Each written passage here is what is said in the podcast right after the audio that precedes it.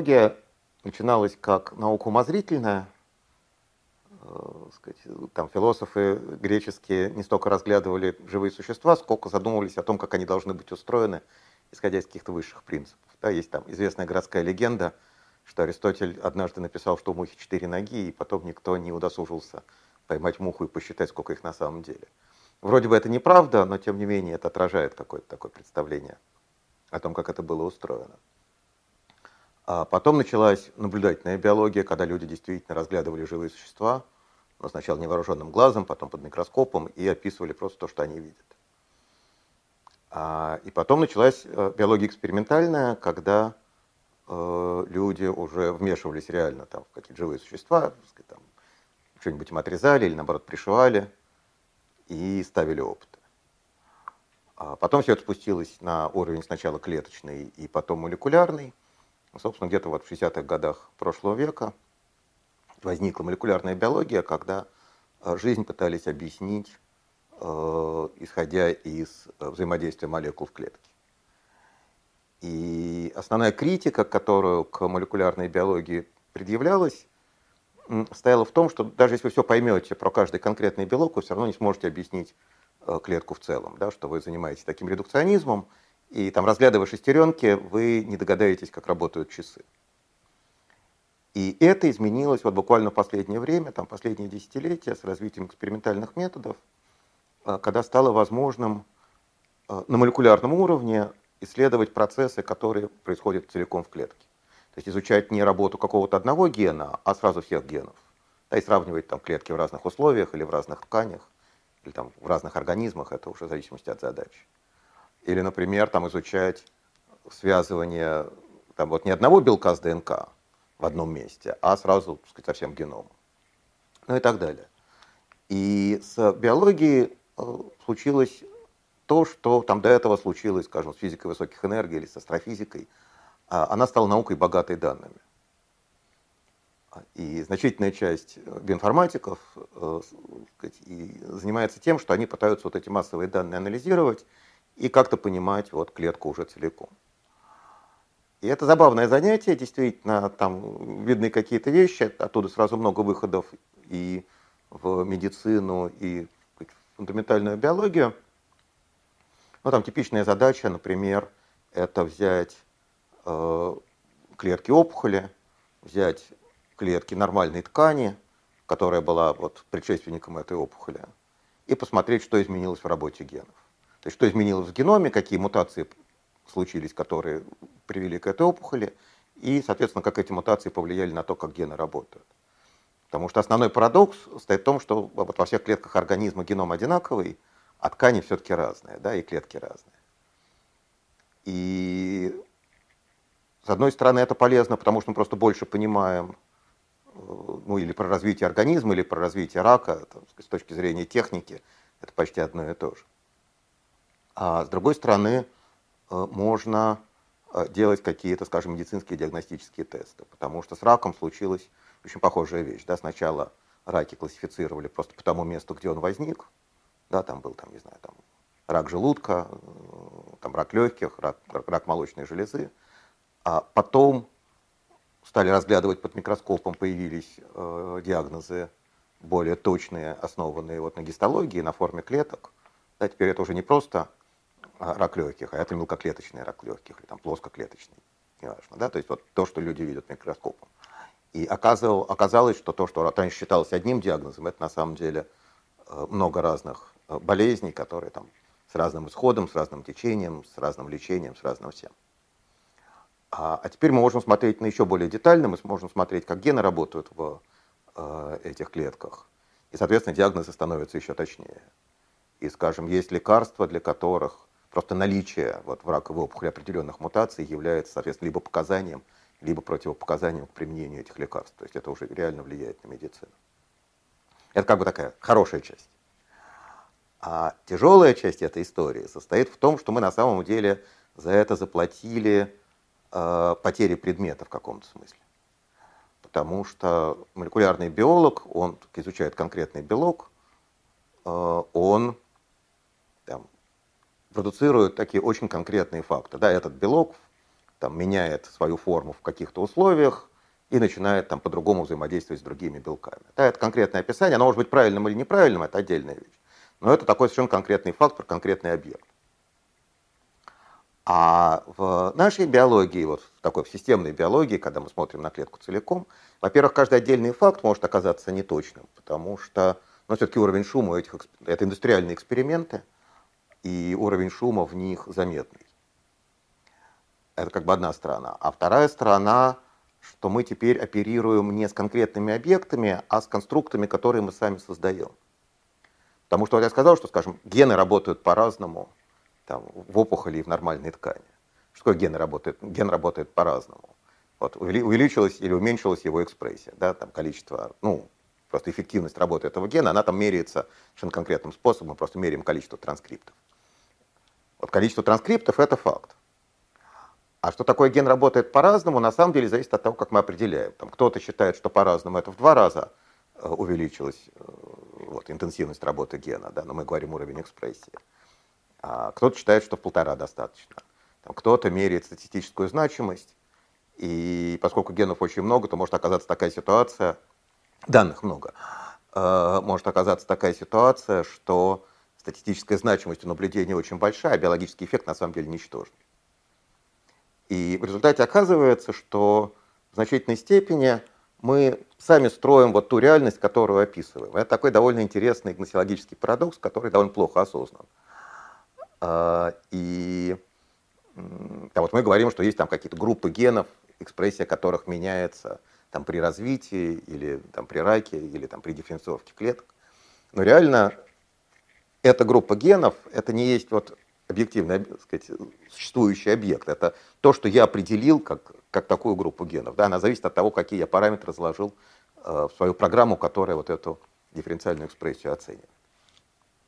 И э, это сказать, забавно, это такая немножко неуютная ситуация для классических молекулярных биологов, потому что они привыкли иметь дело все-таки с хорошо определенными вещами. Да. А с другой стороны, оказывается, что мы все-таки довольно много всего интересного можем таким образом делать. И вырабатываются специальные там, правила гигиены, да, что если вы хотите сделать какое-то сильное биологическое утверждение, то надо проверить, насколько оно устойчиво к тому, там, какими программами вы пользовались, или там, какие параметры вы эти программы закладывали. А, то есть, если я говорю, скажем, что вот какой-то сигнальный путь там, начинает интенсивнее работать при определенных видах рака, то я должен взять эту программу, которая вот определяет силу работы генов, и на одних и тех же данных пропустить эту программу с разными параметрами, убедиться, что утверждение, которое я делаю, биологическое утверждение, которое я делаю, что оно сохраняется независимо от того, какие я параметры положу, ну, в достаточно широком диапазоне.